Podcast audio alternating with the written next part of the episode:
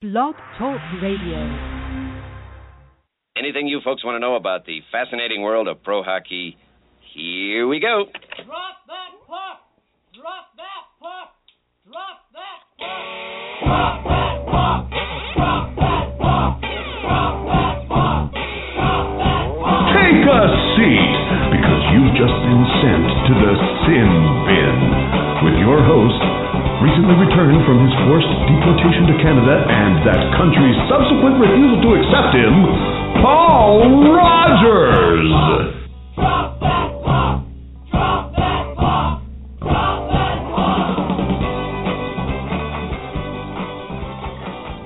All right, I want to welcome everyone to a special edition of the Seattle Sin Bin. We normally do this kind of thing on Tuesdays, and we are going to go ahead and do a Tuesday episode tomorrow night. Um, and uh, but tonight, I wanted to do a special episode because uh, Geoff Baker of the Seattle Times uh, did a special did an article this, in, in the paper today uh, talking about a study done in the American City Business Journal and what impact that might have on the effort to bring the NHL to Seattle. So, uh, Geoff Baker of the Seattle Times, I want to welcome you on the show today. Geoff? Geoff, are you there? Yeah. Hey. Yeah. I'm I'm here. Great to be on the show. Oh. Can you hear me? Okay, I can hear you now. I, I had I had your number listed twice here, so I I think I unmuted the wrong one. Well, But- some people Geoff- tell me, you know, I have twice the impact of other people, and that's why you're doing a special edition. I'm sure. So. That, that's exactly why I don't do a special yeah, edition yeah. just I, I have no doubt. That's absolutely the reason why. No, but I'm glad to be on. It's great to talk hockey with anybody in town who wants to talk it. All right.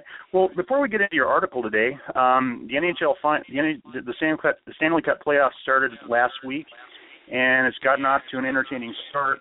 Uh, how do you see the the finals going down? Who do you think is going to win this whole thing? Wow, I mean that's a great question. I mean, look, obviously the New York Rangers have dominated the league for the last, I would say, three or four months, and, and I mean, so they have to be the favorite. I think, you know, there's one point where they lost like five games in three months, and, and, you know, you don't see that that often in, in modern hockey anymore. They went to the final last year. I think they were very close to making it a much closer series last year. Had those first two games, had they been able to hold a lead in those first two games on the road, but they didn't do it. I think they learned a lot from that. So I mean, they have to be the favorites going in. I, I'm a big Montreal Canadiens fan and and I think if the Canadiens and Rangers get back to the conference final, I mean, you know, I think it's anybody's contest. They both know each other very well. They have similar styles of play.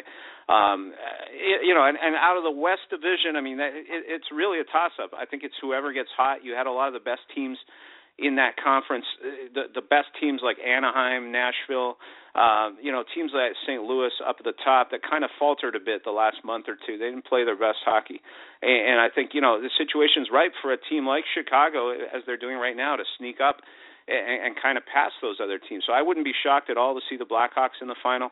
Um, Mhm. You know, and I think either the Canadiens or the Rangers will will make it to the final from there. And I, I'm going to take the Eastern team in this uh, in this situation. I think both those Eastern teams are very fast, have a great transitional game, and I think they can be a lot more physical than than than they sometimes get credit for uh, from the bigger teams, as Montreal's demonstrating right now in the series with Ottawa. You know, it's a it's a, the most physical series of the playoffs so far and yet Montreal has a three nothing lead in that series. I think the Rangers as well can handle the physical game, so I think either of those teams will be very formidable in a final.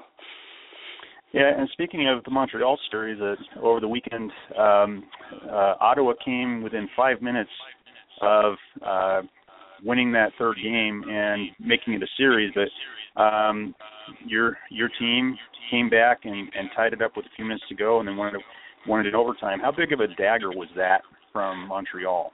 Oh, I mean that that's the series right there. I mean, you know, historically, I think there's been like five times in, in history, and including twice recently when when teams have come back from 3-0 deficits. But it, but it's been very very rare throughout the history of all sports, and and you know I don't think you're going to beat Carey Price four times in a row, especially uh, the way he's upped his game since the Olympics last year. Uh, I, I just don't Right. see that happening. You never say never, and I mean we saw the Kings do it last year uh, against a very good team from San Jose. So you never know. You don't count it until it's out. But I mean, you know, realistically, if you're Ottawa, you have to win that game. Um, and, and the problem is, Ottawa has played very well in all three games. They just have not been able to extend their one goal lead beyond one goal. And when you're playing a team that has Carey Price and Nets, if you can't get a two goal lead, I mean, you're you're playing with fire there, and they let Montreal hang hang around too long uh, yesterday, and and they paid the price for it. And uh, I mean, that's just what happens. So, you know, Ottawa played great the last two, I'd say two months of the season, and, and I think they they basically they, they might have burned out some of their cylinders just getting to the playoffs. Uh, you know, I don't know right. that they have enough left now to make a run deep into the postseason, especially not when you're down 3-0. That's not going to happen. Where does PK Subban rank among players in the, in the NHL? Oh, I think he's one of the best. I mean, I've said this before. I think he's he's on his way to becoming a Hall of Fame defenseman, and not just for his offensive skill. I, I think just his his all around game. Uh, look, he obviously needs work. He's not perfect. I, I grew up watching Hall of Fame defensemen in Montreal. I mean, I saw Larry Robinson, Serge Savard, you know, Guy Lapointe, even Rod Langway, guys like that play, you know, all within about a five year span of each other, and it, that spoils you growing up, but you do get to see the standard of excellence that you measure guys against. And, and I would say Subban reminds me a lot. He, he, he's he's unlike a player I've seen in Montreal. Uh, I, I would say ever. I mean, he can rush the puck, lug it up the ice the way Larry Robinson did, but Robinson wasn't anywhere near the offensive player that PK Subban is. Subban's almost like a Paul Coffey was in his heyday with the Edmonton Oilers. It's just he's a better defender, and uh, I, I think mm-hmm. Subban's going to become a better defender. Um, uh, as he goes along. I mean, I'm not going to compare him to Bobby Orr because it, it, you know nobody really compares to Bobby Orr in his prime.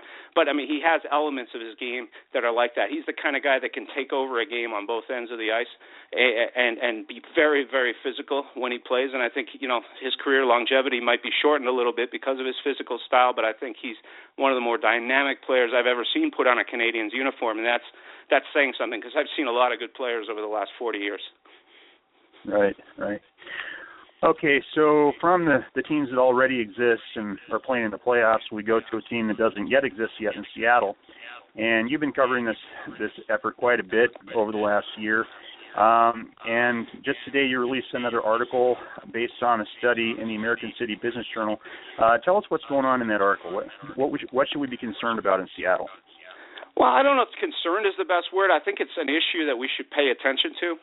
I mean, 1st mm-hmm. off, I, I'm a big proponent of bringing hockey to Seattle. I actually think it's going to work if they bring it here, but I, you know, it's not my job to be a blind cheerleader and to and to go rah rah for everything that comes up. You know, I'm supposed to look for both sides of it. I'm supposed to see whether there are any pitfalls lying in wait. And, and the truth is, there are. Look, I mean, I mean, anybody will tell you. I think even the most diehard hockey fan will tell you it's not a slam dunk here in Seattle, no matter what. I know all about the rec leagues that we have, and it's the, one of the biggest in the country for adults. I know that there's a junior hockey history here that goes back to when I was a little kid and even beyond that. But I mean, where they were winning Memorial Cups in this area, you know, back when I was a kid in the late 70s, early 80s.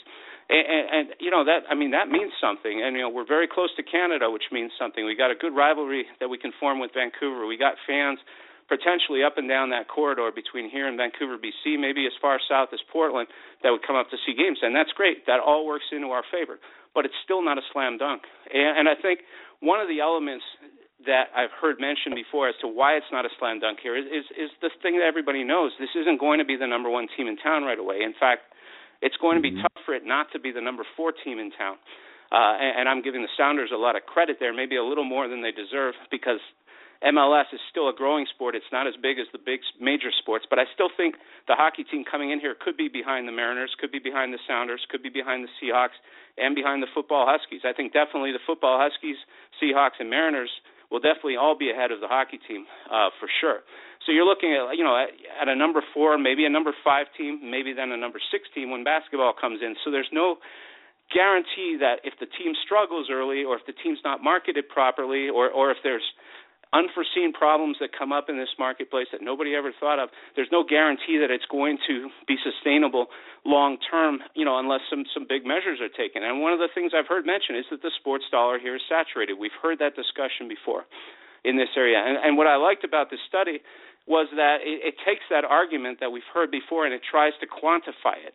Um, the mm-hmm. study that we're mentioning by, by American City Business Journals, they they took that one element and it's a very important element and they tried to quantify it and they showed they tried to show how much available income there is in, in 83 major cities here and in Canada, and, and how much of that income is already used up on existing teams, both pro and college, versus how much money is left over after that to sustain a new team. And, and that plays into that argument that I've heard before. Are are we at risk of having too many teams here in Seattle? And it tries to quantify it, and it says, yeah, we're a borderline case when it comes to hockey. Mm-hmm. It says we can barely squeeze basketball in, probably squeeze basketball in.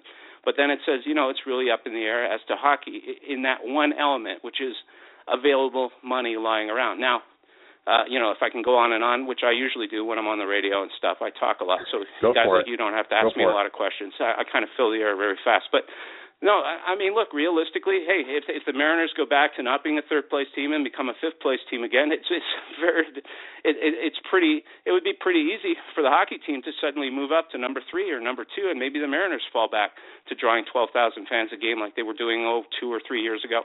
I mean, that's entirely possible. There's no guarantee hockey's going to be the one that suffers, but when you have limited mm. dollars in a marketplace, one of those teams is at risk of suffering if they have a talent drop off or they don't capture the imagination right away. And there's countless cities that you can mention around the country that are already in that situation. And I've heard, uh, you know, people today mention Denver has four teams, Minneapolis has four teams. Look at the Minnesota Twins. They opened a brand new ballpark five years ago, and four years ago they started having attendance problems there. The, the honeymoon wore, wore off after one year.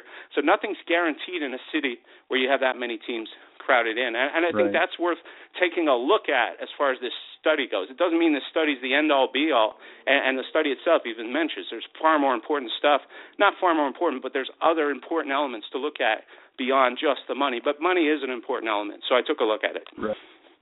So, um, with the with the market saturation issue, um, is it possible that one thing that could mitigate that that problem would be the fact that hockey fans are kind of a different animal, and, and the people that support soccer might not be hockey people. The same with baseball and basketball and football. Is there enough diversity? Uh, is there enough hockey fans to make an argument that that could be mitigated mitigated by by that? Well, I'll tell you what. Right off the bat, to answer your question, yes, they are a different animal, and I don't want to generalize too much, but I, I can tell you just off the top of my head, there, there's a huge difference between the potential NHL fan you're going to have here versus the Sounders fan, and I'll, I'll tell you what it is. I mean, a lot of my friends who are Sounders fans go to Sounders games because it doesn't cost a lot of money. You can you can you know get your family of four in there for under a hundred bucks with parking and food and all that stuff, and go watch a game and be entertained. You can't do that with hockey. That that's not going to happen Right. with hockey. I mean, I went to a Canucks game last year with part of a, a Seattle delegation that was traveling to see, you know, what what a hockey market looks like and and all that stuff. I think we paid about 130, 125 bucks for our seats, and we were in a, a middle section behind one of the nets. I mean, that's hardly a prime arena location, and we were already, you know, one ticket was already 125 bucks um, you know, on that front, and that that's expensive. You start multiplying by that by four, it, you know, it ain't the Sounders you're talking about anymore. So it's a very different fan demographic. Do we have enough hockey fans here? I mean, that's that's a that's the question that you have to ask, and that's you know, and that's the purpose of me writing this column, to be honest with you, because I think it's a discussion that we have to have here in Seattle before we start committing money, public funds to a new arena, before anybody starts greenlighting a new arena for whatever. I mean, it, you know, you don't want to build a big arena even with private funds and having it sit there empty, you know, two thirds empty in five years. You don't want that to happen, even if it's in Tukwila or Bellevue, or you know, if it's downtown with Chris Hansen. The last thing anybody wants is an extinct version of Olympic Stadium, which I had to look at for uh, 30 years of my life in Montreal. Um, Right. you, you know, so so going forward, uh, you know, I think it was 538. Uh, Nate Silver's blog took a look at this last August, and that blog did a study of its own, and they suggested that Seattle doesn't have enough hockey fans. They said that their they, their estimate was about 240,000 hockey fans, NHL potential NHL fans here in Seattle, whereas 300,000 is sort of the break-even point that you want to have to avoid financial problems. So that's one blog's Mhm. opinion. Uh, Nate is very respected. I'm not about to argue numbers with him without doing a lot more work on my own on that issue, but that's worth taking a look at. And this study comes out, and they say, you know, uh, it's not guaranteed that you're going to stretch those sports dollars. So I, I don't know what to tell you. Um, all I can tell Right. you is when I put the radio on here in Seattle and try to listen to a playoff hockey game, you know, you have to go searching the dials. It's not that easy to find it. There's not, and you know Yeah. that that's obviously a very basic thing, but but you don't have that. Um, I don't walk outside and hear people screaming every time a goal is scored. You know, I don't hear people buzzing about the hockey playoffs when I go to a bar and sit there. Uh, You know, I don't see hockey automatically playing on the screens. It's basketball all the time. So, Right. uh, are there hidden hockey fans here? Of course there are, and, and I know quite a few of them. But will there be enough long term to sus- sus- sustain an NFL uh, NHL team?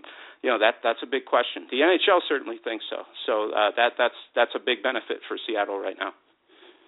Yeah, it's a, that that's the really encouraging thing for me is that um, cer- certainly um, the numbers need to be worked out, and, and these things do need to be looked at from with an honest eye.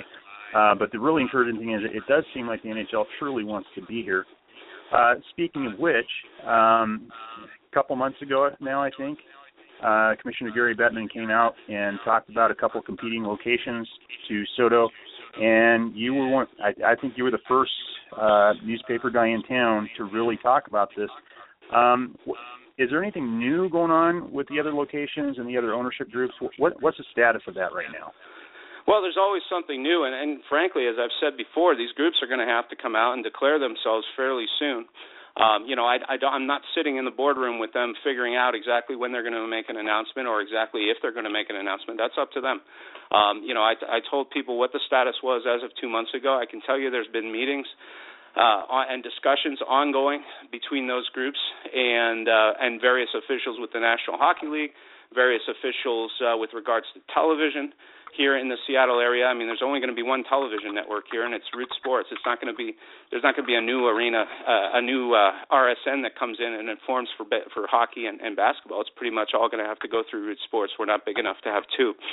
So you know, there, there's that stuff that's ongoing. But honestly, until one of these groups comes out and says, "Hey," we're you know this group and we're going to bid for a team here or there. Right now it's Chris Hansen until you know somebody else makes it otherwise. Um, uh, but I can tell you, there's discussions going on behind the scenes. One of the discussions that you know I think people should pay a lot of attention to is going to involve uh, what the franchise fees are for an expansion team in the NHL. Um, you know, as it pertains to Seattle, because from what I'm hearing, it's going to be 500 million dollars, and you know we've read reports Yeah. about that same thing in Las Vegas. The, that same five hundred million dollar number is coming up. I've heard it's five hundred million dollars, and, and that's going to make it very tough. Um, not impossible, but it makes it tough to come out and, and have a group that wants to devote itself to hockey as well as build an arena.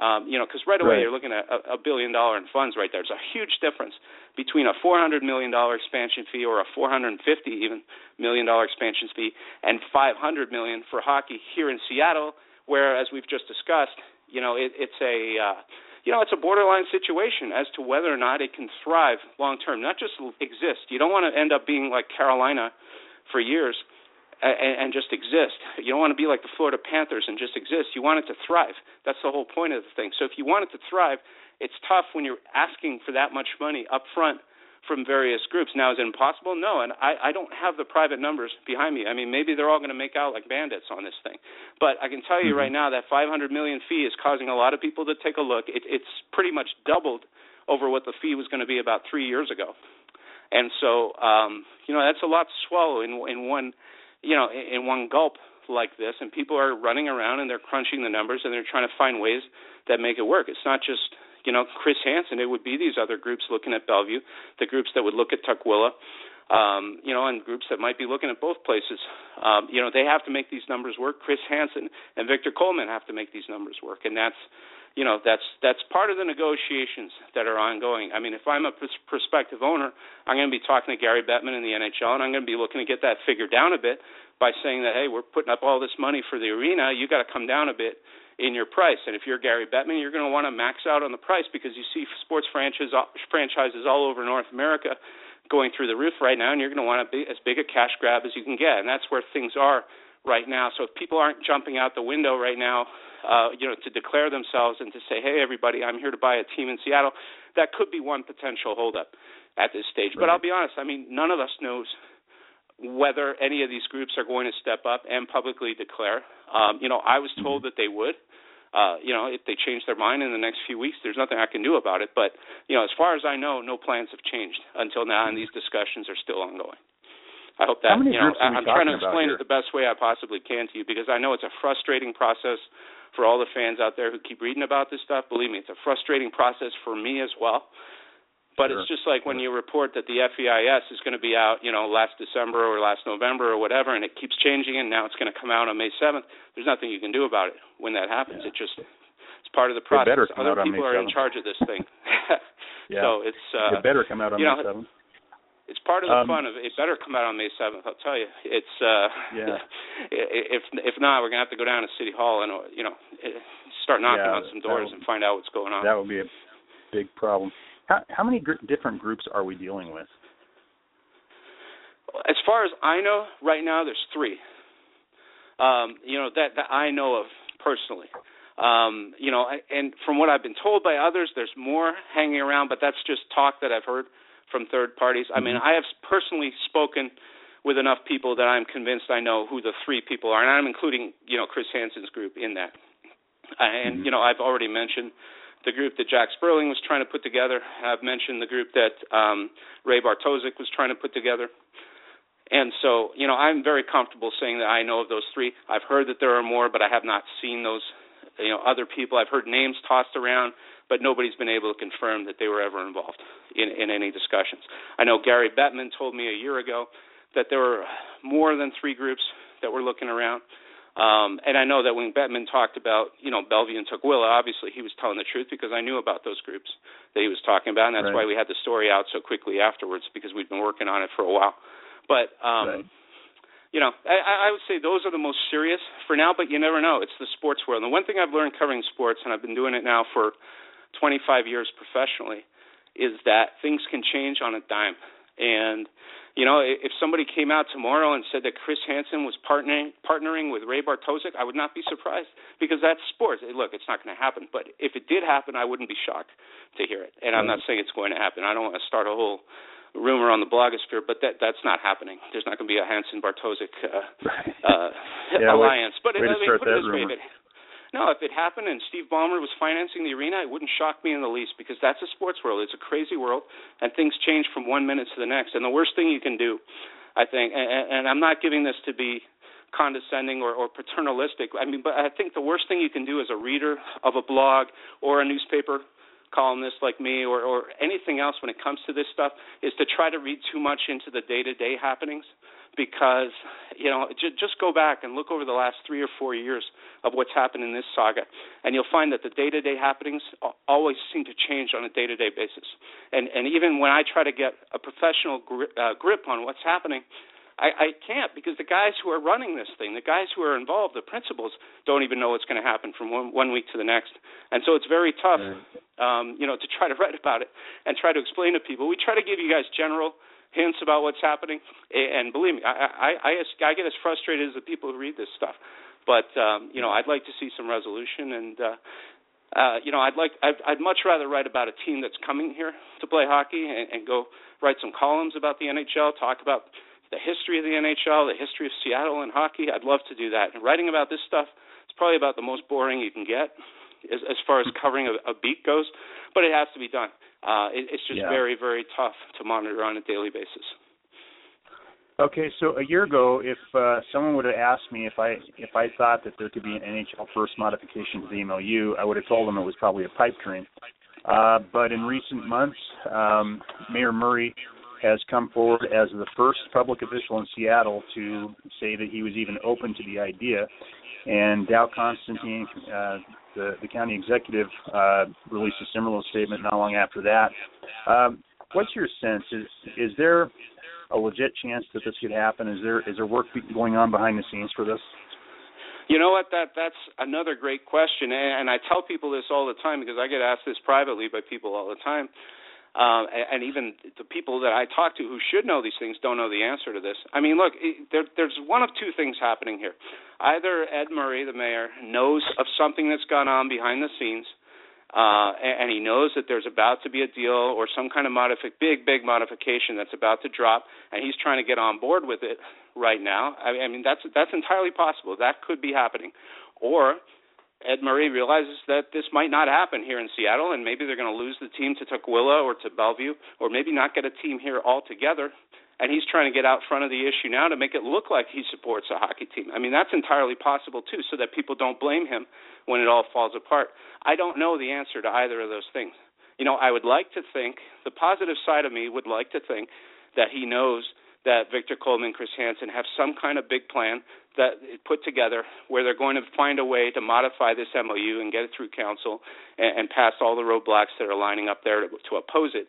Um, I, I would like to think that that's going to happen. Can I guarantee it? No, because I've seen politicians do this all the time. They come out in support of an issue where they know it's already got no chance, but they try to save face by looking like they're going to spearhead the thing and make it work. I don't know the answer to either of those two. I guess we will know the answer when we see somebody come out and offer a, a plan for NHL first that's going to make it work here in Seattle, and then we'll have our our answer to that. The people I've talked to behind the scenes, some of them will tell me that Chris Hansen has no plan, that he has no financial backer to replace uh, Steve Ballmer, and other people will tell me, of course he has some plan. Of course, he's just keeping very quiet right right now because he wants to um you know keep all his ducks very uh, all his uh all his uh, I don't know ducks pucks close to the vest and not play the cards close to the vest and not play them until he absolutely has to, which would make a lot of sense to me too. I don't have an answer to you for that. Um, I wish I did. It would make my uh, make my job, right. make my life a lot easier.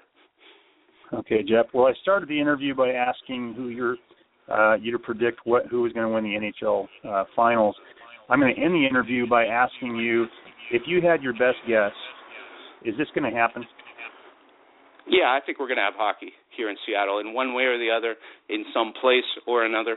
Um, you know, and until I see a group from Bellevue or, or Tukwila step forward, I'm going to say it's going to happen in Seattle. But if one of those other groups does step forward and declare, then uh, you know I think it can go anywhere at this point. But I think I, I think we have too much promise, too much potential still, too much money in this area for somebody not to want to roll the dice and take a risk here. And as I said, the most important thing is the NHL wants to be here. And that's more important than what I think, what American City Business Journals thinks, or anybody else. If the NHL wants to be here and Seattle wants to get a winter team and, and an arena built here, then I think there's a, a big possibility for a marriage to happen between those forces. And, and I think there's a very good chance it will work out here in the end. But I think, you know, as a society and as smart people, we have to be able to talk about this stuff in advance and, and hold these discussions and have them rationally and not get defensive and not throw everything out before we actually consider it and, and question the issue and talk about it a bit. That's all we have to do. And if we talk about it enough, then if it all goes bad in the future, at least we can say, hey, we, we bounced it around. You know, but the worst thing you want to have is something failing in the future, and then look back on and say, hey, we probably should have questioned this a little bit more. We probably could have tightened up these uh the, these offers we were making a little bit more. That's all I want to see. I want to see people have a okay. rational discussion about some of these things. But yeah, I think we're going to get a hockey team here eventually. Okay. Well, Geoff Baker, the Seattle Times, thanks for coming on with you with us, and I hope you have a great night. No problem. It's great. I'm glad you guys made a special edition just for me. Uh, you know, one day one day I'll return the favor. Not sure right. how, but I'll Sounds figure great, it out. All right. Take All care. right. See you Thanks. All right, that was Geoff Baker of the Seattle Times. He had a lot to say um, regarding the his article today about the American City Business Journal report. Um, and what I encourage people to do is, as he was saying, kind of keep an open open mind about this and uh, try to look at our situation critically. And uh, I, I think uh, there's no harm that can come from doing that. Uh, when we come back, uh, we're going to take a short break here. Uh, when we come back, we're going to talk to uh, John Barr of NHLToSeattle.com. He was with us a couple weeks ago and was kind enough to join us again tonight um, on the issue at hand. So uh, when we come back in, in just a few minutes, we're going to talk to John Barr. Hang on.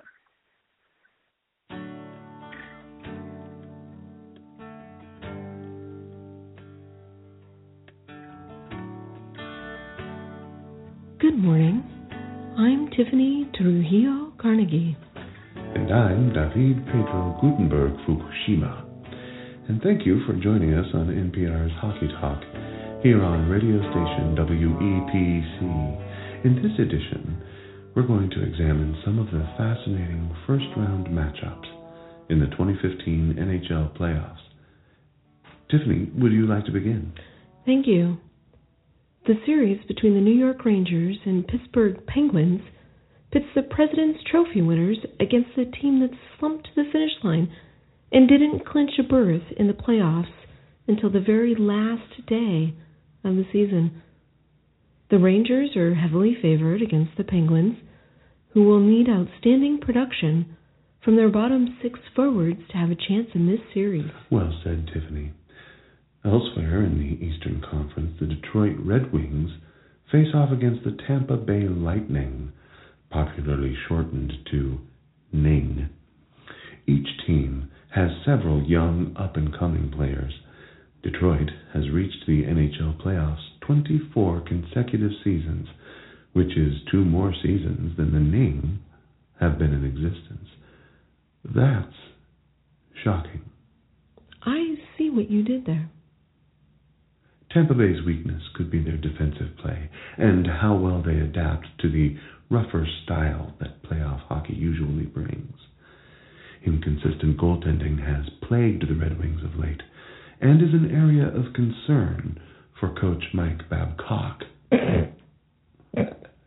An amusing moniker indeed. Sorry. I was reminded of this morning's piece on All Things Considered about the history of knock knock jokes, and it recalled this anecdote. Knock knock. Who is there? Al. Al who? I'll be seeing you in Detroit Ning fans. Go Red Wings. Go Red Wings.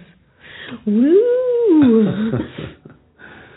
Join us after the break for a fair and balanced look at the Western Conference playoff field, including an all Canadian matchup between the Vancouver Canucks and the Calgary Flames, with a winner receiving a trip to the Western Conference second round, full bragging rights, and free Tim Hortons donuts Mm. for the entire NHL offseason. A tasty and worthy prize to endeavor for. We'll be right back here on NPR.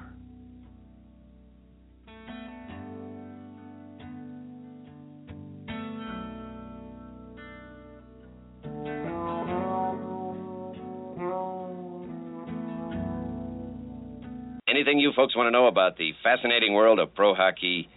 Here we go. Drop that puck! Drop that puck! Drop that puck! Drop that puck! Drop that puck! Drop that puck! Drop that puck! Take a seat, because you've just been sent to the Sin Bin with your host, recently returned from his forced deportation to Canada and that country's subsequent refusal to accept him, Paul Rogers.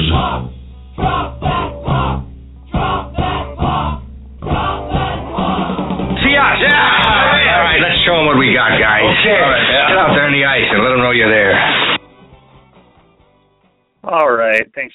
Uh, welcome back once again to the Seattle Sin Bin in a special Monday edition to uh, in which we uh, talk with Geoff Baker of the Seattle Times regarding his article in the paper today. Um, and he had a lot of interesting things to say, not just about the article, but the current situation of the arena project, the competing ownership groups, the competing locations to SoDo. Uh, just a lot going on right now behind the scenes and a lot to talk about. And on the line right now, I have Mr. John Barr of NHLToSeattle.com. John, how are you doing? I'm doing all right, Paul. How are you doing?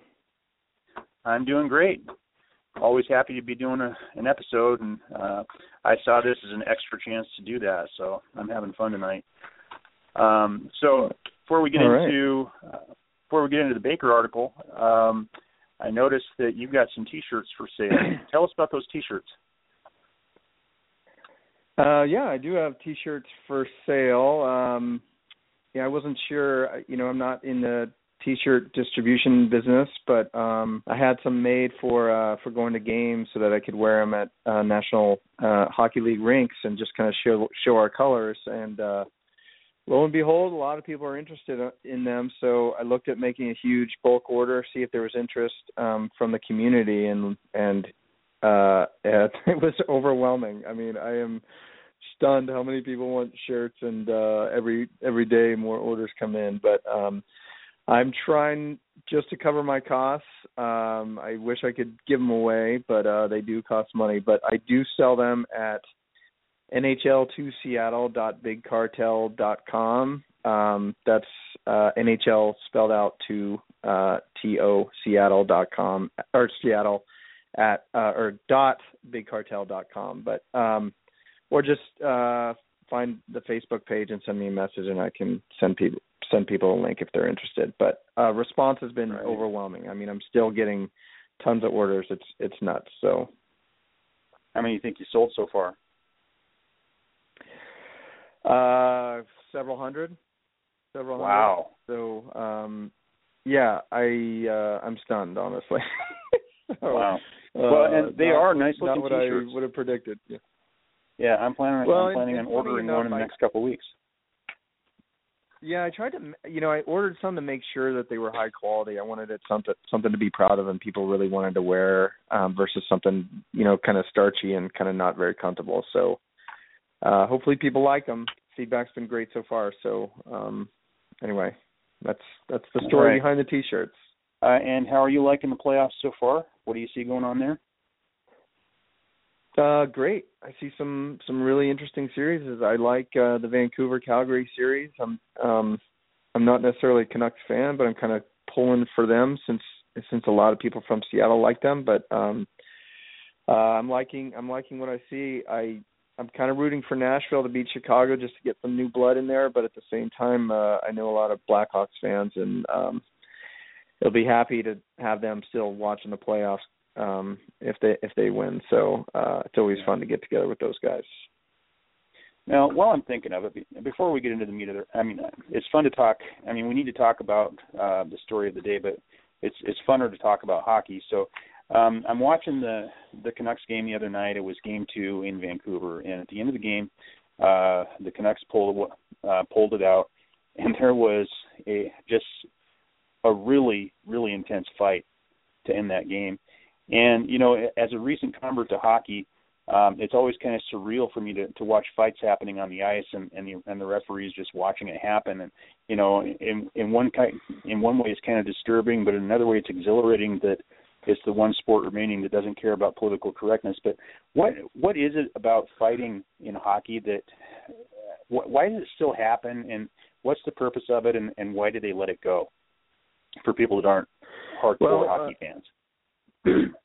I mean, the re- the re- the reality is fighting is actually down in the NHL, um, particularly in the re- regular season, and and and it rarely happens in the playoffs.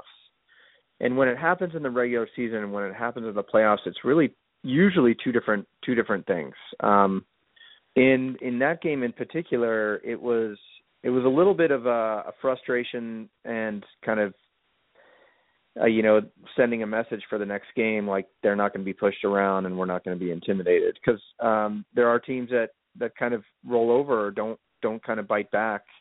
What's what's interesting is you look at the Chicago Nashville series, and to me that's actually not as much, not as feisty, and you don't have as much hate um, that gets brewed up when you play somebody, you know, three or four times in a row. Um, where Vancouver and Calgary, it, it took no time at all, and it, and it just might be the the the intenseness of both those those teams, and they've been kind of rivals for years. Where where where in Chicago and Nashville hasn't really had that rivalry. Sure, Nashville likes to consider themselves uh, rivalry with Chicago, but Chicago's like dominated, so they don't really think of uh it much of a, a rivalry. I mean that that's just my opinion. Um I'm not sure others in kind of more traditionalists might have a different perspective on it, but it just it's it still happens. Why they let it go? Um, you know, technically there's only three refs on the ice, so or four refs on the ice, um, so you can't really uh, break up too much um, in there when you got some monster uh, humans in there fighting. So Mhm. you know they try to jump in when there's a clear disadvantage and stuff like that, but for the most part, um, it's just it's just been part of hockey. But it's actually down and it's going down. So um, okay, great. you know, I I don't yeah. All right. So um, today, Geoff Baker came out with his article in the Seattle Times, and it was. Uh, I, I encourage people to read it. Uh, a lot of information in there, but uh, it referred to a report done in the American City Business Journal that ba- the, the conclusion of which basically said that uh, Seattle could uh, certainly handle an NBA franchise when it comes in, uh, but the the uh, but the possibility of it handling an NHL franchise when it come in, basically due to market saturation, um, is somewhat marginal. Didn't say it couldn't work, but it called the the chances marginal. meaning there's a, a chance of failure. Uh, what were your impressions of the report uh, of Geoff's article, and what were your impressions of the report itself? Well, the the initial report was actually produced back um, early early April, like April 9th or 10th, and um, I don't know if I saw it on my own or somebody called it out to me, but it called for Houston being a the best market for potential NHL franchise because they have um, the most um, capacity for a pro sports team. So uh, they're unsaturated. Um, if, if we're I'm using sorry, the, I, I consistent terminology. What, what city did it say? What city did it say was the best? Houston, Houston. Houston, Texas. Okay. So I I read that and I thought, well, that's interesting. I mean, Houston is a interesting market because it's it's huge and there's a lot of money. And I've kind of called out Houston before. Um, you know, there's other things to evaluate. I mean, they just lost their minor league franchise, the the Aeros. Um, so that would that would leave leave some some reason for doubt for Houston being on top. Um, but uh, I still think it's a market that's interesting, and I think it's because it's got a lot of um, interesting factors like in, uh, income and population base. So I kind of dismissed it uh, as as kind of news. I did kind of even reference it in a tweet I think back a while ago and, and called out NHL Houston as a as an interesting scenario um, because it, it is. Um, and then I it kind of went away, and then I think something bubbled up uh, la- late last week, and then um, something this morning in the Seattle Times. My um, my my broader issue is it's it's a it's a gross oversimplification of kind of it's using one metric, and that's mostly the um, I forget the term TPI total uh, population income and using that to base the capacity. And Mm-hmm. uh, I actually went to the Bureau of um, Economic uh, um, Reporting, um, the website referenced, or at least the the um, government entity, and tried to find where that TPI information was. And I couldn't find. I got frustrated. Anybody who's been around government data websites knows that um, it can get frustrating. So I couldn't really find it because I wanted to see a little bit more the basis of what it was it, um, it came from, like what was the geographical area, why is TPI, what's different between um, household income and TPI, and try to get into the into the nuts and bolts of it um, to understand it because it it was an interesting metric I've never heard before, but it it was the only metric it really used to determine capacity, and um, so I then kind of looked at a couple other markets that have um, four teams, not just three, but four. Uh, four, and that's four of the major the major four pro, not not just. And I'm not discounting MLS, but we'll get to that in a second. So my markets that I compare Seattle to, and that's a Seattle a future Seattle market with an NBA franchise and an NHL franchise. I compare it to Denver, Detroit, um, and Minneapolis, St. Paul and I use those as my proxy. Now, in the years, in the last couple of years, I've I've interacted with uh, um, some sports executives from time to time, and I ask them about, okay, what's Seattle's comp? How can I compare? What are some metrics I can look at? And a lot of the the execs, and they're across the league, across all sports, they tend to say every market is unique, and so comparing to any particular market is not necessarily uh, an easy thing to do, and it's almost like, uh, in a way, it it should not be your testament of how it compares. But I went ahead and did it anyway, and so I compared against um, uh, Minneapolis, St. Paul, Denver, and Detroit, just like I do a lot of the times, because it's similar size, and they they they all have four teams.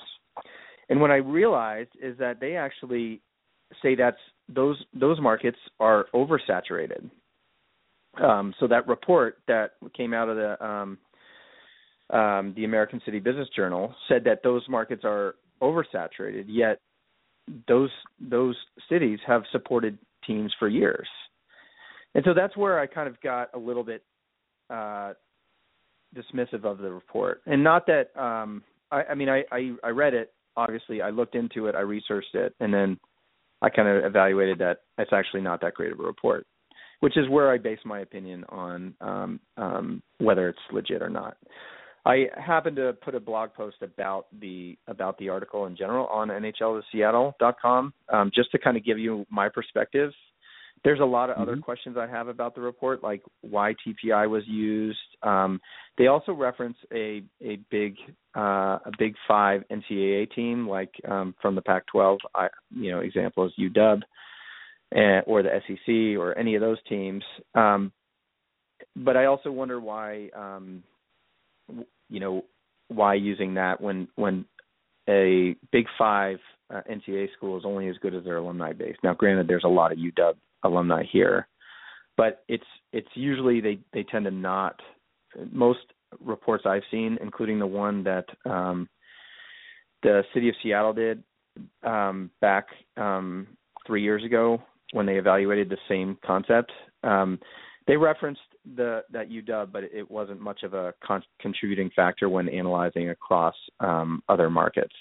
So that's why I kind of question that in the report. And then there's some other things. Sorry to be long-winded here, but the um, No there's problem. a couple other things where they talked about uh, they they they referenced uh, team revenue data and average ticket prices. Now, average ticket prices is pretty easy to come by. There's a lot. There's team marketing report um, tends to publish a lot of um, uh, ticket price data every year on a, across um, all sports franchises, and then the um, team revenue data is the one I kind of start to question because team revenue data is not available. Um, these aren't public com- teams aren't public companies, therefore they they do not report the numbers. Now they probably reference the Forbes um, data that, um, that they produce on their analysis every year when they do valuations, but those are historically wrong. Um, they're they're they're they're swags or um, guesses for the most part. Now, I mean, it's it's as good as we have, but but that doesn't seem like a really reliable source of data. Um, so those are kind of that's in a nutshell my broad like kind of you know this this isn't much of a report. I've seen better reports. The city of um, the city of Seattle funded an independent study back two or three years ago um, where they evaluated the saturation and said it's fine. They said once they get once if we were to get an NBA and NHL team, it would then be kind of pretty much capped. But for the most part, it's it would not be saturated. Okay. Okay. Um, and uh, yeah, it, it was just uh, quite quite a uh, quite an article to read, and um, you know I I'm of the impression, and, and, and Geoff even said this when when I was talking to him earlier, um, that you know one of the biggest factors in all this is the fact is the fact that the NHL wants to be here.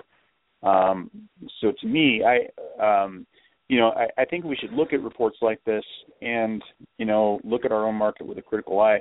But to me, the biggest statement is that the NHL wants to be here, isn't it? Well, exactly, and they're the ones that really need to do the thorough analysis and really ask those next questions that that I still have about this report. Um, you know, I I had to have plenty of questions like what's what's the the spending power, what is the household income, not just um, you know the the broad gross um, uh, total income, but what about per household? I mean, it you know, if you have ten people making um, a hundred dollars a year, or one person making a thousand, that that person that's making a thousand is more likely to buy a ticket, right, or whatever. And it, and it's just you can't like throw these broad strokes to anal- to do some analysis, and that's what the, the the NHL needs to do, and probably more importantly, is the potential owner, right? That really needs to pay the bills and foot and and figure out what's the market. Now I I know um, there's a lot of income here, right? But you know that doesn't mean it's a guarantee, like it you know that it's going to be successful. And in fact, I think particularly with the NHL uh, as opposed to NBA, NHL needs to work at it and and kind of grow the sport like um, like they've done in places like San Jose, um, Nashville, um, Dallas, Tampa Bay. Those are all really successful kind of what you, you consider non-traditional markets. Um, You know, and and if you look at California right now, they're producing NHL players now. You know, ten years ago, fifteen years ago, there were no, there was only a couple uh, NHL players that come out of California. Now, it doesn't mean you need NHL players to produce uh, a market. But for every NHL player, there's going to be fans, right? And, or there's a bunch of other kids that aren't making the NHL, but now they're hooked and they're fans. Right. Okay, so also on NHLToSeattle.com, I, I think you've explained pretty well your concerns with that report. Uh, I want to want to take a look at one of your reports. Uh, you're you're someone that uh, seems to love to crunch numbers, and and you periodically do what you what you call your NHL to Seattle survey. Um, and looking at uh, the re- the most recent survey that when did you publish this the other day? Um, maybe last week. Uh, last week. Yeah. Last week. So I'm I'm seeing um, purchasing intent, and I'm seeing. Okay, so you say purchasing intent by Washington State respondents. Looks like uh, 29% of the respondents said they would be full season ticket holders. Uh, 6.5% said 21 to 40 games. 11, uh, 18.4% said 11 to 20 games. Uh, 24, 25.4% said they'd buy 5 to 10 games. Uh, 19.5% are people like me and said they would buy uh, go to 1 to 5 games a year. And then 0.4% said none that responded. Um, what, what's your overall impressions there? Is that um, are those percentages good news for the NHL uh, ownership groups, or are those discouraging numbers for the NHL ownership groups? Um, that's I mean that's a good question. Uh, you know, I was blown away that you know keep in mind this is mostly pulling my Facebook group, which is about fifteen thousand people. Um, so you could project of the fifteen thousand people, if thirty percent, um, you know, were going to um, we're going to purchase uh, full season tickets, you know, what would that be? Um, and let's so of the of the fifteen thousand, that would be um, you know about five thousand. Um, but then they probably have um, kids or family, or they're probably not going along going alone. So um, that's pretty good attach of just that Facebook group. Now it is asking a bunch of hockey players and, and or hockey ho- uh, hockey fans if they're interested in buying. It doesn't attest for the people that um, or you know aren't necessarily on NHL to Seattle or you know or or aren't on Facebook or didn't even get the didn't get the data or didn't get the survey. You know, it, it it's a sample and it's intended to be directional. Um, but the response and the engagement was was pretty overwhelming to me, and I think I I think it's uh, a great number, um, but I think the the real value here is the people that aren't even here, that aren't even reflecting here, right? That's mm-hmm. that's the um, the future Paul Rogers, right? Who's hasn't been to a game and hasn't really been exposed to the NHL because they've lived here their whole life, or you know, or Wenatchee, or uh, Tri Cities, or Spokane, or whatever they haven't they just haven't been exposed to it. You bring that bring the, the NHL in, get fe- people oh I might go check out an NHL game and and lo and behold it's really a fun game to watch live. Yeah, and it, now that you mentioned that, I'm looking at you have a section for fun questions down below, and and one of the questions is, have you been to an NHL game before? And of your 15,000 uh, respondents, uh, 74% say they've been to an NHL game in Washington, 86 in Oregon, uh, 95% other states, and 85% of unknown locations.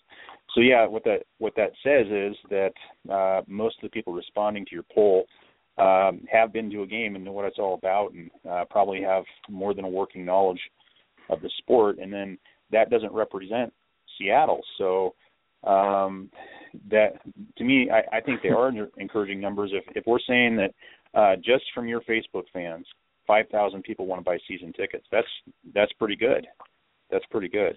Yeah, um, yeah. it'd be interesting. Yeah. It'd be interesting yeah. to see um, an exercise like Vegas is going through now, to where there's actually a season ticket drive to see what kind of response we get. Um, but I, I don't know if the NHL is going to want to require that. Um, uh, and I, I guess, of course, to even get to that point, they're going to have to modify that MOU or come up with one of the ownership groups come up come up with another solution besides SoDo. Uh, what do you what do you think? Do you think the NHL is going to want to do something like that? Uh, I think a uh, potential owner is going to want to do that, but I'm not sure if it's going to be needed to justify um, getting a team.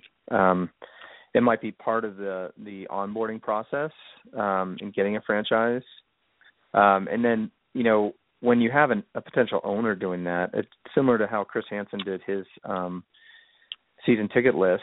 Um, you know, I mean, every single sports radio uh, was talking about the drive, and everybody was telling others to sign up. Like, there's going to be more funding and more PR done around that to get the word out a lot more than than simply posting on uh, my Facebook page.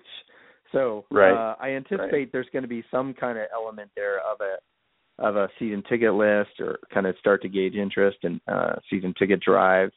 And the NHL might require it, but but um, I think they've gone on record to say that it's not necessarily required in places like Seattle and Quebec, where um, right. the market itself is is enough. Where Las Vegas is very unique, which I mean to me makes total sense that they would want to kind of validate that there is enough interest in Vegas before um, before uh, trying it. So, okay. All right, John. Well, I want to thank you for coming on at the last minute. Um, I know you're a busy guy. Do you are you playing tonight? I'm not playing tonight, but I intend to watch a lot. Uh, usually I play on Mondays, but um, tonight we're taking taking it off. So I'm playing tomorrow. Okay. What what game what game are you going to watch tonight? Uh, I'm going to watch them all. They're both on downstairs right now. Probably on DVR. I, I watch them all. I'm yeah, I watch them all. So. All right. Well, John Barr of NHLToSeattle.com, I want to thank you for coming on once again, and uh, go downstairs and enjoy your game. All right. Thanks, Paul. Always a pleasure being on, and and man, I love your your intermission uh voiceovers. That's amazing. Um I don't know where oh, you get it. We gotta talk about that sometime, but yeah. Oh, I'll tell you. Great. I'll it's tell just, you. I'm I'm always happy to give credit. um, Steve Stearns from SonicsRising.com, uh, who contributes occasionally, uh, does a lot of sound bites, and uh, he he he has a couple actor friends that uh, that do free voiceovers, and they do a great job. And I I just uh, pitched him a couple months ago. Hey, could you come up with uh, some joke commercials about what if the NPR did what if NPR did hockey talk? and he knew exactly what yeah. I was going for. I didn't have to give him any more direction, and he just ran with it. It was great. And I'm about to play another one too, if you want to listen to it. Um, but uh, John, thanks for your time, and I will talk to you next time. Sounds great, Paul. Thanks. All right, that was John Barr of NHLToSeattle.com. And speaking of the NH of the NPR Hockey Talk segment, uh, it is time for segment number two of Take on the Playoffs.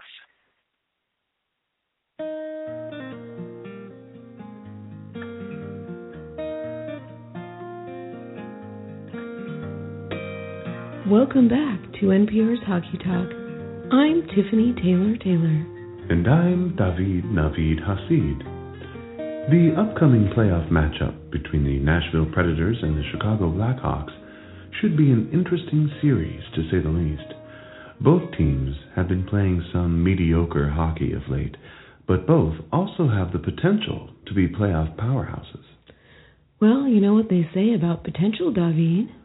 The potential energy is a function of the state a system is in and is defined relative to that for a particular state, which may not always be a real state, in that it may also be a limit, such as with the distances between all bodies tending to infinity, such as in the case of inverse square law forces. Well, I was thinking more of Winston Churchill's well known quote that continuous effort, not strength nor intelligence, is the key to unlocking potential. Mm. But I'm sure your quote also applies to the often controversial lineup decisions of Blackhawks coach Joel Quenneville. Thank you, and well spotted. That was actually the exact inference I intended. Moving on to the other all Canadian matchup, the Ottawa Senators were rewarded for their amazing late season surge towards the playoffs of Lord Stanley's Cup with what might be the best possible matchup for them in the first round. Agreed. The Senators won their past three contests against the Montreal Canadiens by a combined score of 13 to 5, which I believe technically qualifies under NHL rules as a complete kicking. I believe it would have to be 15 to 5 to be considered a true three game ass kicking. If you recall, the ass kicking rule was amended in 09 after the Detroit Red Wings the ever loving out of the Columbus Blue Jackets four games to nothing. Following that debacle, the threshold to be a true ass kicking was raised slightly by the NHL's competition committee. Well, f- me, you're right. Well, either way, 13 to 5 or 15 to 5, that is some serious ass kicking, and Montreal will have their work cut out for them. The pairing of PK Subban and Andrei Markov will have to come out ahead in the possession game for Montreal to win this one. 27 year old goalie Andrew the Hamburglar Hammond has been the story of the year for the Senators, and they hope that it is his play in the net will lead them to the next level. After the break, we'll examine the playoff series between the Capitals and the Islanders, two teams that haven't met in the playoffs since the 1993 Patrick Division semifinals. For those of our younger listeners, the top song this month in 1993 was If I Had No Loot by Tony Toni Toné. This is Hockey Talk broadcasting from station WEPC on NPR. No, I don't think I've ever heard this song. What, which one is Tony?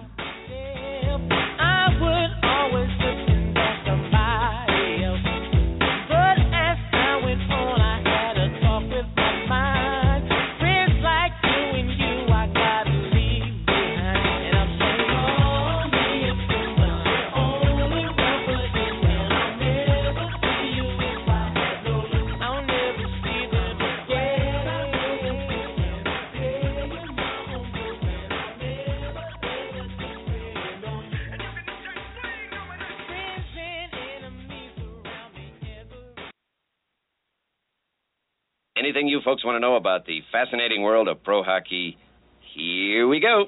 Drop that puck! Drop that puck! Drop that puck! Drop that puck! Drop that puck! Drop that puck! Drop that puck! Take a seat, because you've just been sent to the Sin Bin with your host, Paul Rogers, who is a college graduate.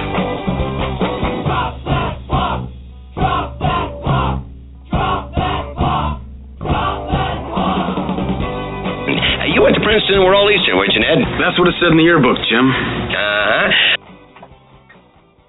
All right, it's time to wrap things up for this special edition of the Seattle Sin Bin, the special Monday edition.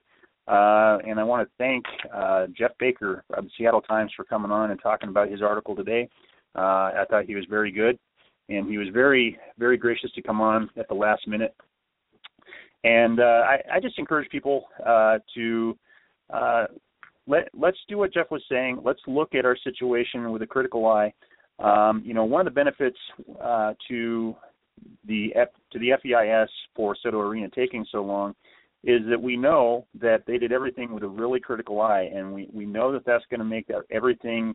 Uh, once this thing finally does get built, it's gonna it's gonna make it more lawsuit proof. Uh, it's gonna it's gonna make it to where we've thought out the finances through and through. And you know, there really is nothing wrong with taking a look at reports like this that, that Geoff was looking at, and you know, just just seeing if maybe this criticism is valid. Uh, and you know, I don't even think the article itself was would argue that it's a deal breaker for us. And you know, Geoff wasn't arguing that it's a deal breaker for us. I, you know, Geoff himself said he believed that we're going to get get hockey. Uh, and you know, so um, let, let's just uh, look at the report and let's factor it in factor it in our decision making. Uh, I, I really believe in Seattle as an NHL market. I, I believe it's going to work. Uh, I believe somehow, some way, we're going to get the NHL in Seattle, and I think it's going to succeed like hotcakes. Um, but that's just me, and uh, you know uh, that that's just the way I am. I'm kind of an optimist, but you know it's also the NHL because we know that we know that we know that they want to be here. All right, that does it for this special Monday edition of the Seattle Sin Bin. I also want to thank uh, John Barr for hopping on with us from NHLToSeattle.com. Um, and we will have an episode tomorrow night, our our standard Tuesday episode. Uh, and check out the Twitterverse tomorrow for information about what we're going to be talking about. I don't have that completely lined out yet, but we will have a great show, I promise you. Uh, have a great day, and I'll see you next time. Thank you.